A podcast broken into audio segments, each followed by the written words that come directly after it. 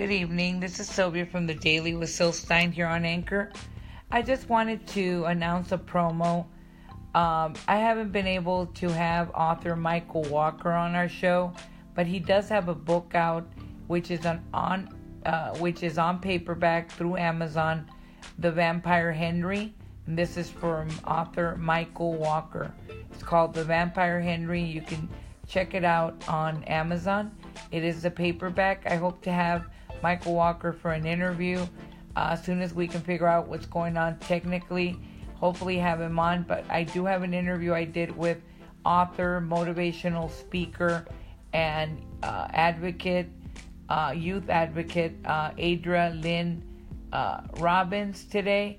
I hope you'll check her out on on the podcast here on Anchor. But um, be sure to check out uh, The Vampire Henry by author Michael Walker, which I hope to have back on on uh, soon here on the Daily with Syl Stein. Y'all have a great day. Happy Tuesday.